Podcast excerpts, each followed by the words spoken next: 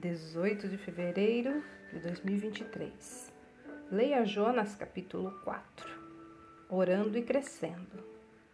Quando a esposa de um amigo adoeceu, ele precisou se aposentar mais cedo para cuidar dela. Ele sentiu raiva de Deus, mas quanto mais ele orava, mais o Senhor lhe mostrava como fora egoísta na maior parte do casamento. E confessou ela está doente há 10 anos, mas Deus tem me ajudado a ver as coisas de outra forma. Agora, tudo o que faço por amor a ela, também faço por Jesus. Cuidar dela se tornou o meu maior privilégio. Às vezes, Deus responde nossas orações não nos dando o que queremos, mas nos desafiando a mudar. Quando Jonas sentiu raiva de Deus por ter poupado a cidade de Nínive, Deus fez com que uma planta lhe protegesse do sol e depois a fez murchar. Quando o profeta reclamou, Deus respondeu: Você acha certo ficar tão irado por causa da planta?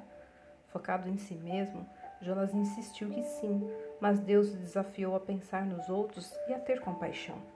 Às vezes, Deus usa as nossas orações de forma inesperada para nos ajudar a aprender e a crescer. É uma mudança que podemos receber de coração aberto, porque Ele quer nos transformar com o seu amor. Oremos. Senhor, Agradeço-te por me ajudares a crescer quando eu oro. Ajuda-me a ser sensível ao que queres para a minha vida. Amém. Olha, Deus nos faz crescer quando investimos nosso tempo em Sua presença. Reflita. Texto retirado de Pão Diário, volume 24.